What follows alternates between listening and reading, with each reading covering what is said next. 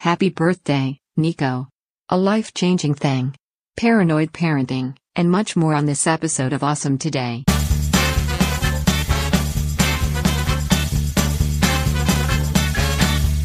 Awesome Today is a mostly daily show about stuff. Don't overcomplicate it. It's barely edited and sometimes offensive. Enjoy it, and have an awesome today. Hi. Hello, my dear. Hi. Hi. Hi and hi. How are you?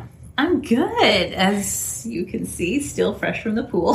Happy birthday. Thank you. Even though it won't be your birthday when people listen to this, happy birthday It's- nonetheless. It's that the, the happy birthday has a dual meaning in the sense that today in real time is my birthday. Mm-hmm. But as people are watching, it is a day I gave birth to one of our progeny. That's true. As you guys watch, it is the day of birth Yes. for Nikolaus Augustin. for Nikolaus Augustin Tietz, who's turning one today. So a year ago today, You June had a 17th. big belly filled with a huge baby. But not for long. Remember, we got up really early yeah, and got to the hospital early. yeah. And By now, he was born. oh, for sure, yes. Mhm. He was fully here. In fact, I think the kids were probably meeting him about this time a year ago. My mother already had because she refused to comply with requests to stay the hell away until we invite you. Welcome to having family. You said it, not me. I did. I'm still still a little bit chafed by that. Well, here's the thing. It's not that we're anti guests in the hospital. I mean, having a C section, we're almost always there for a couple of days. Mm-hmm. But she went ahead and came into the recovery room, Yeah. which has never happened before. The only non recoverer immediate family or hospital staff in that space. yeah. She just bullied her way in. People like staff were looking at her like, Are you supposed to be here? I'm not gonna call it into question. I don't get paid enough for that. And they were right, they don't. But we made it through, and We here we are. And Nico's a year old He's now. a year old. Can I just say this? I know it is so trite. I know this is so expected to say. Every year goes faster. I cannot believe Nico's a year old. I feel like I felt Daisy and even AJ's first year in a more tangible way. The twins, I literally don't remember their first year. No memory of it. Thank goodness for pictures because it was, I don't know, uh, it's, it's repressed. But for Nico's first year, I cannot, even with like the last quarter of it being under quarantine and that's just being stuck at home, it's gone by so fast. It has. Some of this, and this will be discounted way too much by most people. On average, as per the study that I just made up, You I always do that to I me. did it. Literally, when I take a drink of anything, he lands the joke right then. Okay. I'm gonna I'm gonna do some rounding just for the sake of conversation. Okay. If we were to assume that your first child was at the age of 20, which I know isn't true, Not by a long shot. but just hang with me. okay. If your first child is at the age of 20, then that first year of the child's life is 120th of your life. Yes. hmm If your most recent child is at age 40, that is 140th of your life. So it does seem to go faster Okay. because it's 50% of the value before all of that mathematics. I never thought about it mathematically speaking, but that genuinely does make sense. Yeah. Okay. Well, anyway, to us, I say happy birthday to Nico. We and to it- you. Well, I just I'm going to say it. I don't care. I did the birthing part a year ago, but it was a joint effort. A year ago today was your birthday, damn it. Well, from Nico, the birthing day. Tomorrow, well, a year ago today, as I talk in this moment, was your birthday, and I'm not done celebrating that. I don't care if people don't hear this until after the fact. Still my birthday. Just like I wasn't born a year ago. But it was tomorrow was his birthing day. yes, that's right. You're you're conflating two false things. All right. I like I said, I've spent a lot of time at the pool today. I'm a little sunbaked. Well, so I love you you, you guide us through this. I love you. I Stop love you. being a jerk so I can love you. Got it? I got it. Happy birthday, you jerk. So that means it's June 17th. for you guys. Mm-hmm. Yes. Yes. Now, one of the things that I have really appreciated through these introductory now, call it two and a half seasons Yes. Of this experiment, is we don't have to declare absolutely this is what we are and then live up to some standard. Okay. The last thing that we, either of us, wanted to do as we began down this path of additional content was create another job. Right. We got plenty of jobs. Sure. Absolutely. We wanted to unleash the artist, Mm. unleash the talent, Okay. and let it go. So, listeners have not complained as things have changed along the way, or mm. viewers, all two of you. N- Nobody's complained along the way to say, well, that's not what you said. But also, I've tried in my producer role to say very little in terms of an absolute definition because the real definition of this is so small, hopefully, is to allow true artistic expression. Right. And and to give permission to try something without being married to it forever Right. to decide if we like it or not and and so we had just pure conversation then we had just here's things that happened on this day and then we had the introduction of this book that turned into oh, we only have time for this book because we're pushing so hard and fast but we're still just nestling into no what do we what do we enjoy because Yeah. again we don't need another job Right. I already got the job. I don't need the other one. Mm-hmm. So, as we visited this morning, we came to the conclusion that trying to push too much book material at once, one was work to get through book mm-hmm. in a complicated day already. Two was that it going that hardcore draws away from other stuff that we, we may want that we might want to talk about. Yes. And so it doesn't mean we need to throw the book in the trash can. That's a lot of control. I wanted to go redneck and say some other words there. We don't have to throw the book away, Right. but we don't have to feel pressured to be like, no, two, three, four chapters a day. If you guys want to read the book, you're going to read the book. Right. You don't need us to walk you through it. You're all grown ass women. That's true. You all are. To be fair, I was the one that wanted to condense more in to cover more ground and move on to the next thing. That's sort of a personality. But to be fair. I was like, okay, and we did. Yeah. But then we gave ourselves the permission, Mm-hmm. hopefully, to not feel guilty if something didn't go the Right. end up the way that we wanted it. In fact, in unity with the title of this book, which is "Good Intentions, Bad Ideas," as the sub Mm-hmm. Subtitle. subtitle of the book. Yeah. It's like no, we don't. We we stopped liking it as much Mm-hmm. under that kind of pressure. So we're still going to work through the book, but at a pace that's enjoyable and including other things or not as we see fit. Okay. Sounds good to me. Okay, Here we go. here we go. Here we went. There we are. All right. The main thing I wanted to get in today was Nico's birthday. It is for you guys on the day that you listen. Time paradoxes and all of that. yes. Yeah. Mm-hmm. And that's pretty amazing. He's such a wonderful, painful human. In what ways is he painful? You could define that more succinctly But to I. you, I, I can tell a lot of ways. He's literally physically painful, also mentally painful. But to you, the paterfamilia, He is insistent on his way all the way right now, all the time. And occasionally it's just like, can I can I take it advanced and say you don't even have any hair down here yet? How are you making decisions for the family, bro? Hope that's not too racy. he's a long way off from hair down there, but he does take that role. He is ready to be president of something. Yes, he is. Do you think that it's painful for you because his teatsness, the essence of his mm-hmm. his determination, I like to call it, bumps up against your teatsness? No, You don't think so? No, no. The way I view it, I I'm pleased with conviction and if you want to go the negative route, call it stubbornness I was towards an end. avoiding the I word know, I know. stubbornness. but it's not it's not always a bad word. that doesn't bother me at all. What bothers me and what will be amended through his growing up years is recognizing when you must defer Yeah. to someone else. Yeah. It's a valuable life skill to know. I can be an individual, but yet know if I want to remain gainfully employed, I have to defer in some areas. Right. So, Yeah. yeah.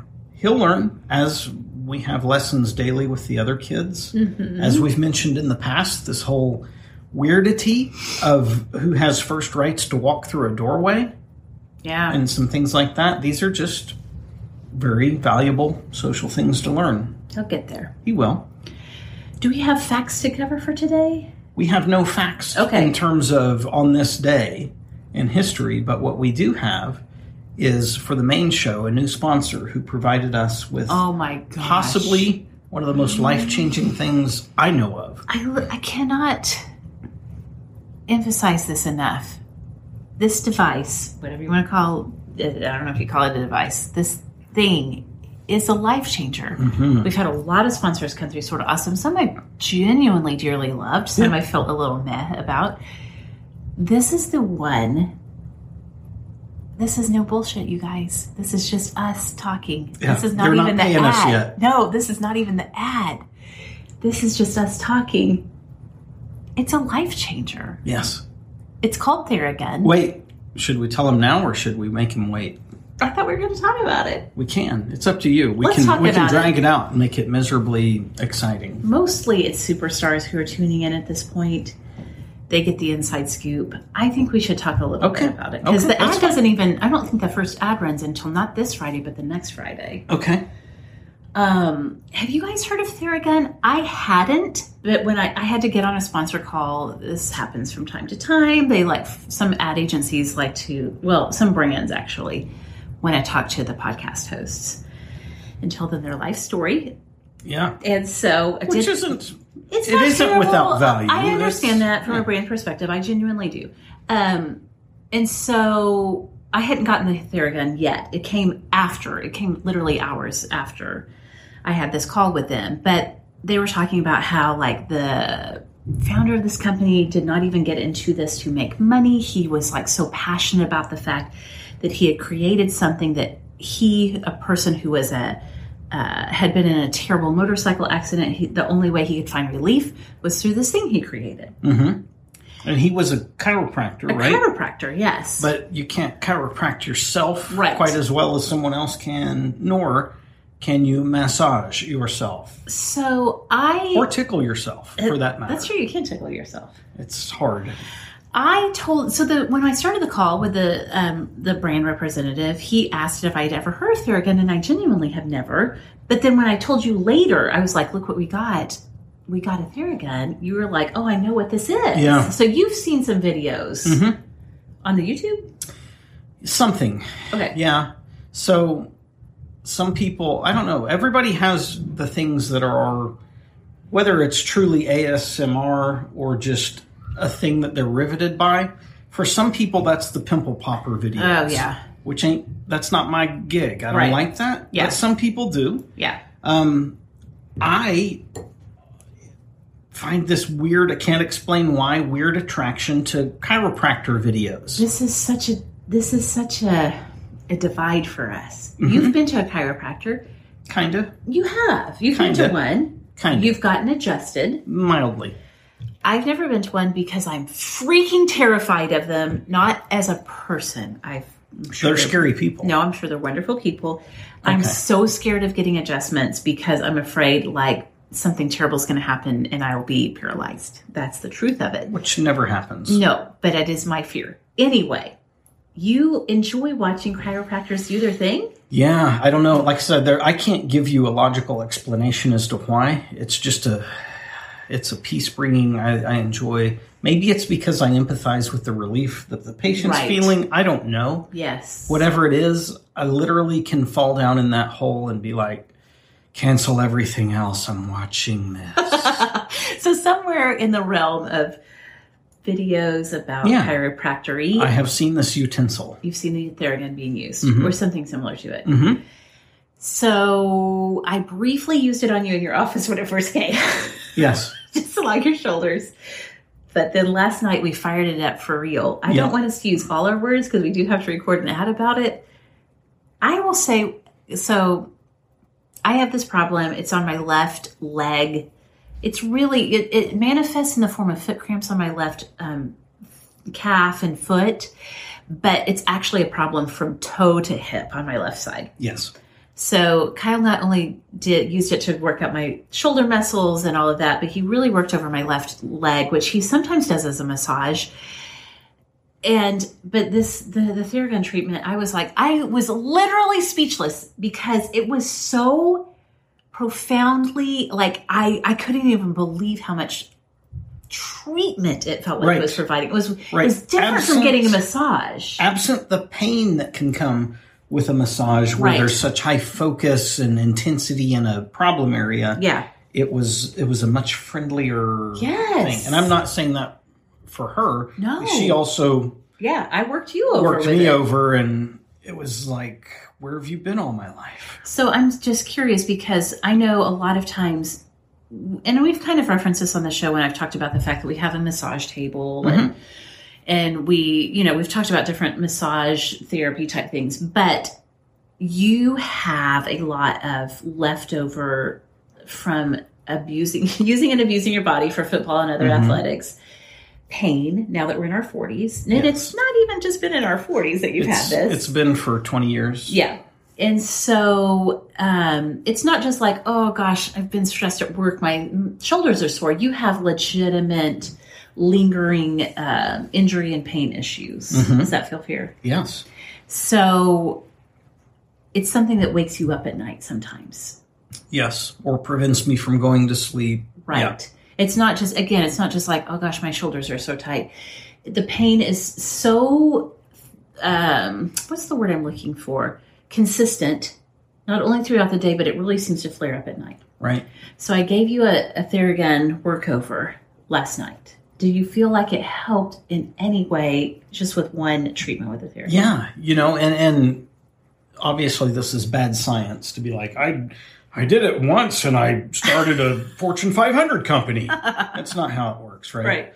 But what I can say from that first treatment is that I was able to relax more quickly and fall asleep, and I slept for longer Okay. than I normally do because usually I wake up because in pain I'm starting to turn circles in the bed trying to reposition to alleviate and yeah I slept a solid I think a solid 6 before I kind of woke up and then was able to fall back asleep and get another 2 and that's, That's rare. good night's sleep Yeah. for you. Yeah.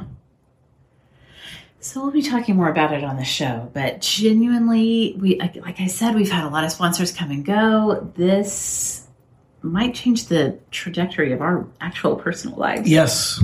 Yes. So we'll see. It's a big deal. All right, you want to talk about this book? Yeah, I'm just going to prepare you guys that the next two chapters, both this one, which is called Paranoid Parenting, and then the next one, which is The Decline of Play, were for me on a personal level, like I was the punching bag. Not in a bad, nope, not in a bad way. Just like every time I, like every paragraph, there's another like, oh my gosh, I see myself in these pages. Right. I don't I'm not saying that in a shaming way towards myself because I know I'm not the only person of our age group who had some of these fears and concerns who made these choices about parenting. I don't feel bad about it. In fact, a lot in a lot of ways, the parenting culture around me formed me and Sure. encouraged Sure. these thoughts and behavior patterns in myself. So I don't feel bad about it. However, unlike the earliest chapters when it's talking about like academia and university culture, and I haven't been on a university campus in well over 15 years, um, this would hit me like where I live. Right. Well, and and rightfully so because it's walking backwards from the university to say what happened Yes. with these individuals before they ever arrived on campus that may have contributed in a major way to fragility rather than anti-fragility. in looking at iGen, also known as Gen Z, which is what I call them, and, and Daisy is a big self-identifying Gen Zer. Mm-hmm. So Daisy's our 15-year-old, our oldest child, our guinea pig of parenting, and like there were points I'm not even going to lie. In this chapter and the next one, there were points I literally cried because I felt so emotional. I might start crying right now. Well, I- you cried because you had good intentions. I had good intentions, and yet I can it the the experience of raising a Gen Zer, a 15 year old who you know was born in 2005. It so lines up with exactly what the academic research is saying mm-hmm. about the parenting culture for this generation that I both felt seen in a good way and then also seen in a like, oh my gosh, what have we done? At least we have more kids so we can change course. Right, right. the- we got a few more for chances the younger here. three. Yeah. So, okay, so this chapter is called Paranoid Parenting. It's chapter eight of the book. Uh, the uh, what's it called? Coddling of the American The mind. coddling of the American mind. Coddling of the mind. Yeah, American mind. I yeah, wanted yeah. to say the colloquial. The colloquial American it's literally not the same. The coddling of the American mind. So let's talk about Okay. some of the high points for this. So chapter. this the paranoid parenting is in fact the third explanation. We hit one and two yesterday Yes. with polarization cycle, anxiety, depression stuffs. Yes. Um, when we overprotect children, we harm them.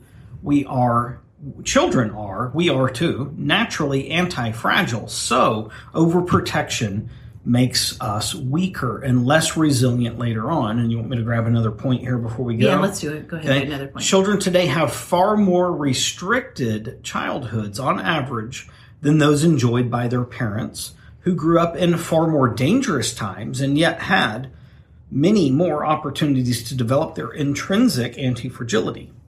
Compared with previous generations, younger millennials, and especially members of iGen, which would be 1995 and after birth, uh, have been deprived of unsupervised playtime uh, and exploration. They have missed out on many of the challenges, negative experiences, and minor risks that have helped children develop into strong, competent, and independent adults. yes. So overprotection. mm-hmm. And I'm right there with you. We're, overprotection. My we're name leading is the march. And it is an example of wanting the best for our kids. Yeah. For looking at our precious children who we adore and we love and wanting to take care of them in the best way possible hmm and keeping them safe.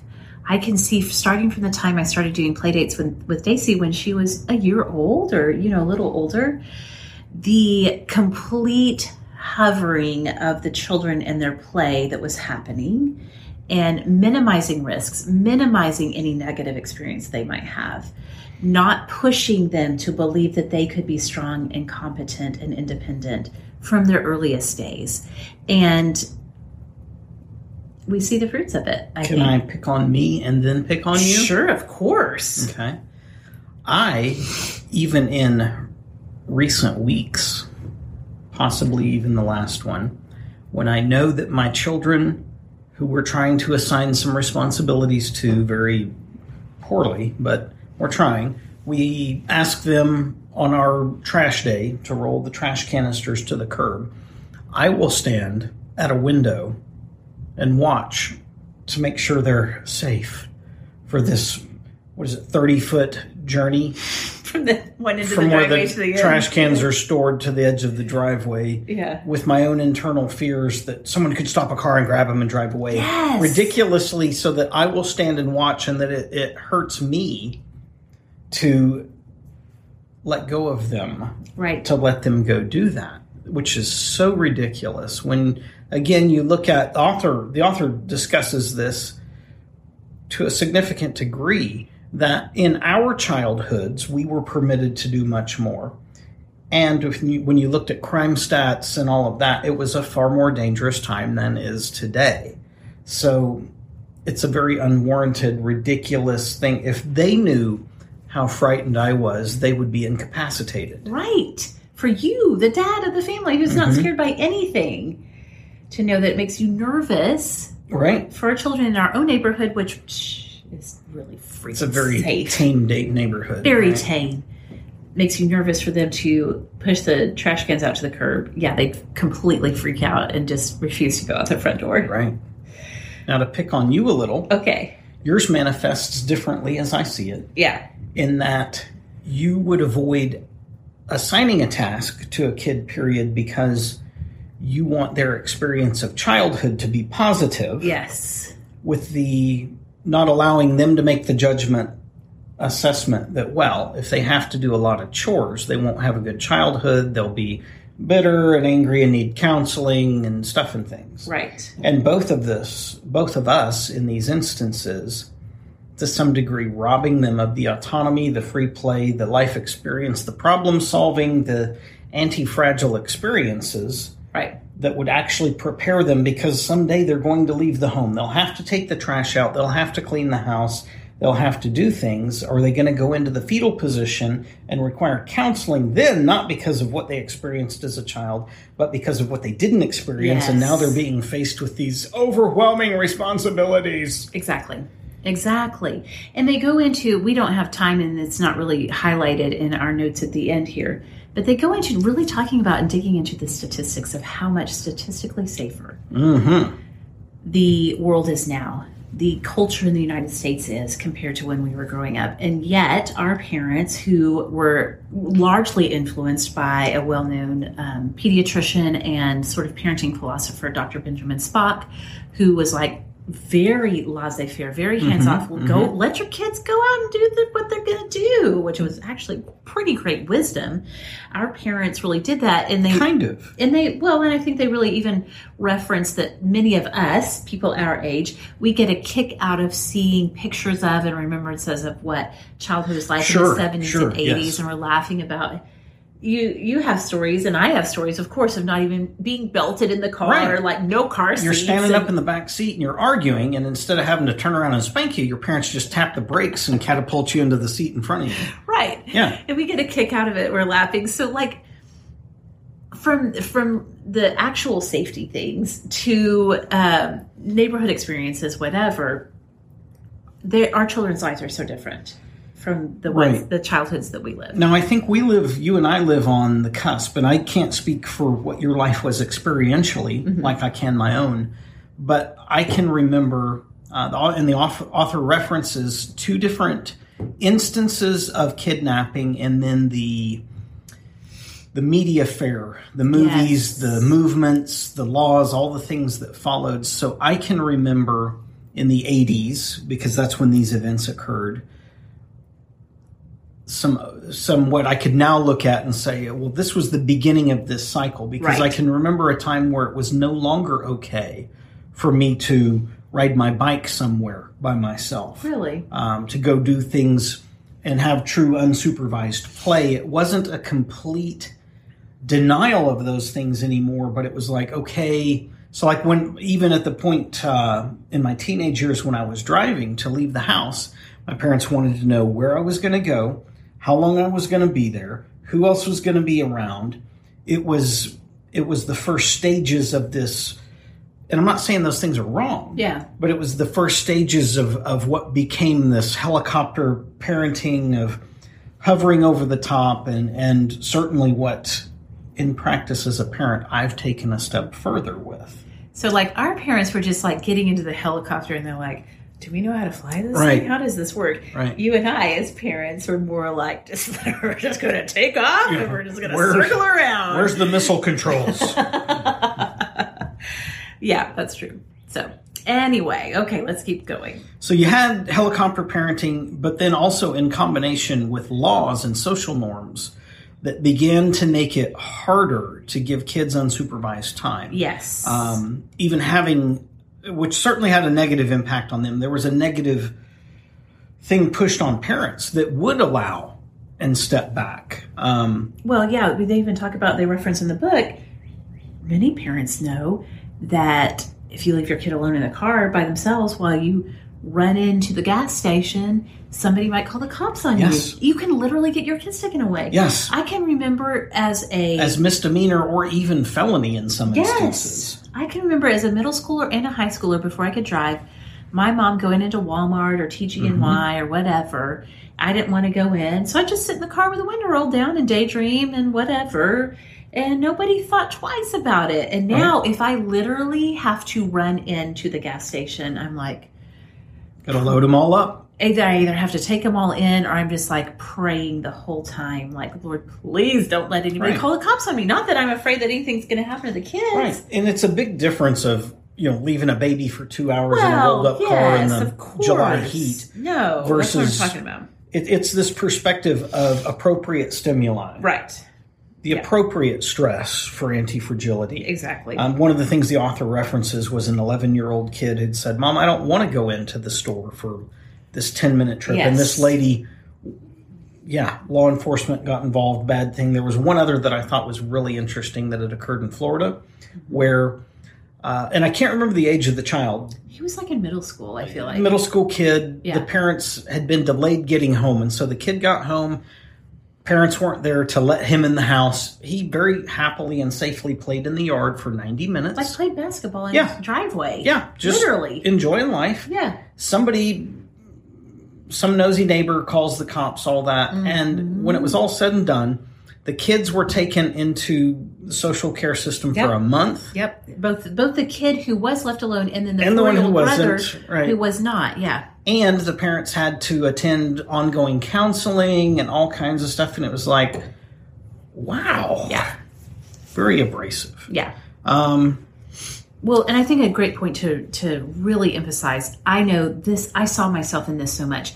When children are repeatedly led to believe the world is dangerous, they cannot face it alone. We should not be surprised if many of them believe it. right. I saw myself in this so much because I have told the girls and the twins now that they're older and don't ride in the cart all the time.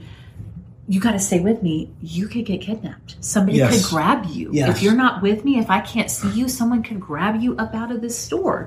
To the Yeah. point now where when I, if I take AJ and the twins, and they, again, they don't ride in the cart anymore, they're seven. She's the one who's freaking out. She's Yeah. like internalized this fear. Yeah. We got it because mom, mom, they can't be on that aisle. And I'm trying to be a little bit more free range. But she's the one who's freaking out as a sixth grader because she's afraid somebody's going to grab up one of her brothers. Yep. I want to bring one more story from the author in to kind of wrap up this perspective on things because I I can loosely identify with this. He told the story, and this was, uh, I believe, from another author during this era.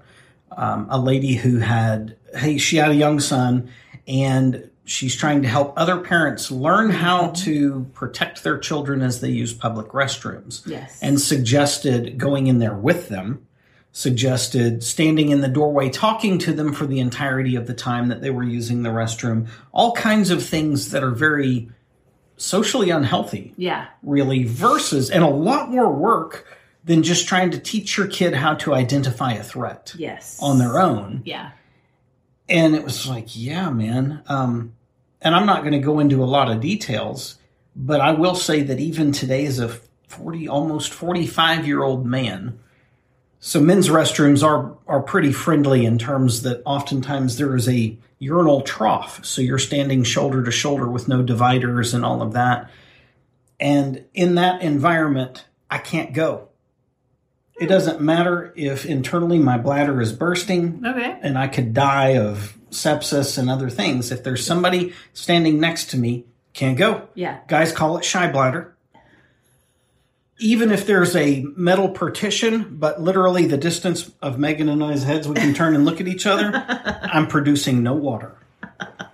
And I, I absolutely look back at life experiences and, and instead of teaching good judgment, teaching fear Yeah. uh, so that now I don't even know if I could if I were at a stadium in the middle of a ball game and had to go to the bathroom, I'd probably just have my bladder burst and die in the middle of the piss filled floor. really? Yeah. Do you think that's because you're, do you think it, it ties into the fact that you have a fear of public, what could, what could happen in public restrooms? It's it's a latent leftover with no explanation in current day because nobody's going to try to molest me in public at this point. I'm not that attractive anymore. Even you find it difficult to touch me or right. look at me for longer than a glance. Yeah, sorry. Five children are certainly a testimony to that. but I'm obviously not at threat now. But Right. there's just this still this weird psychology thing in the back. Maybe I should find a good hypnotist to help me through that. I don't know. So, Or maybe I'll just avoid public bathrooms. as a man, you have the option to find a quiet corner where you can Do relieve yourself. Do I? You get caught doing that. It's a sex offense in some states. and I true. start registering and all that. Okay, let's move on. Well, that's that's the wrap up for me. Unless you want to look at any of the remainder of this. Well, and it talks about the fact that I thought this was a really important thing from this chapter is it talks about the fact that kids do need to be exposed to stressors, but there is such thing as adverse childhood experiences and stress. And the, the key thing is, and this is the big takeaway from this chapter for me, is that kids who are exposed to some stressors with parental support the, these are the kids that um, succeed in the in the sense that you have a parent who's there to say like, "Oh, you're okay." I mean, if they you know truly are okay, you're Right. okay. You know that hurt. That probably hurt. You why don't you take a breather and then get back at it. Right. Get back out there. As opposed to when kids are in really difficult, stressful situations. That is that can have obviously a, a long term negative impact on their growth. Yes, and kind of. So I will interject one last point that he brought to light was there there have been many studies to look at what would be truly classified as these are these are beyond what would have been good stressors that occurred Yeah. and how did things play out and what they found conclusively was that even in the event that some things had gone too far barring you know rep- repetition and and really horrible extremes basically that your however you err it's a little safer to err on the side of too much exposure than not enough. That hmm. that's still there's still anti-fragility there's still recoverability from that there's still strength and positive adulthood from a childhood that had a few things that went too far. Yeah. So. So if you're going to screw up you you got some wiggle room on that side but not on the protective side Do we still have wiggle room with a 15 year old? This is what I'm asking. We do. I think we do. Um, because it's still absolutely formative years. We do have room. Will it require some work to undo what's been done? Sure. But that's life too. Okay. Well, We, you and I, obviously, right now in our 40s, are looking at this material and realizing there was a mistake that can be corrected. So it's not too late for us to learn either. So that means certainly for a 15 year old, it's not that's too late. true. That's true. Okay. Well, this chapter and then the next one talks about the decline of play. Playing. Uh, Don't spoil it. Well, I'm not going to spoil it. We're I'm just spoiling saying. it right now. I'm just saying these two chapters Spoiler alert. speaking to me strongly They are. It's good chapters, good stuff. Thank you for visiting with me today. It was nice to meet you. on my birthday. I hope that future birthdays are more enjoyable than this one. That's a good birthday wish for anyone. It I hope your next birthdays are even better than this one. Right on. Thank you for that. You bet. Hey, have an awesome today, would you? Please do. Scientists have found that some people do possess the ability to tickle themselves. They suggest that this ability could be an indication that a person is at greater risk of schizophrenia. I agree, and so do I.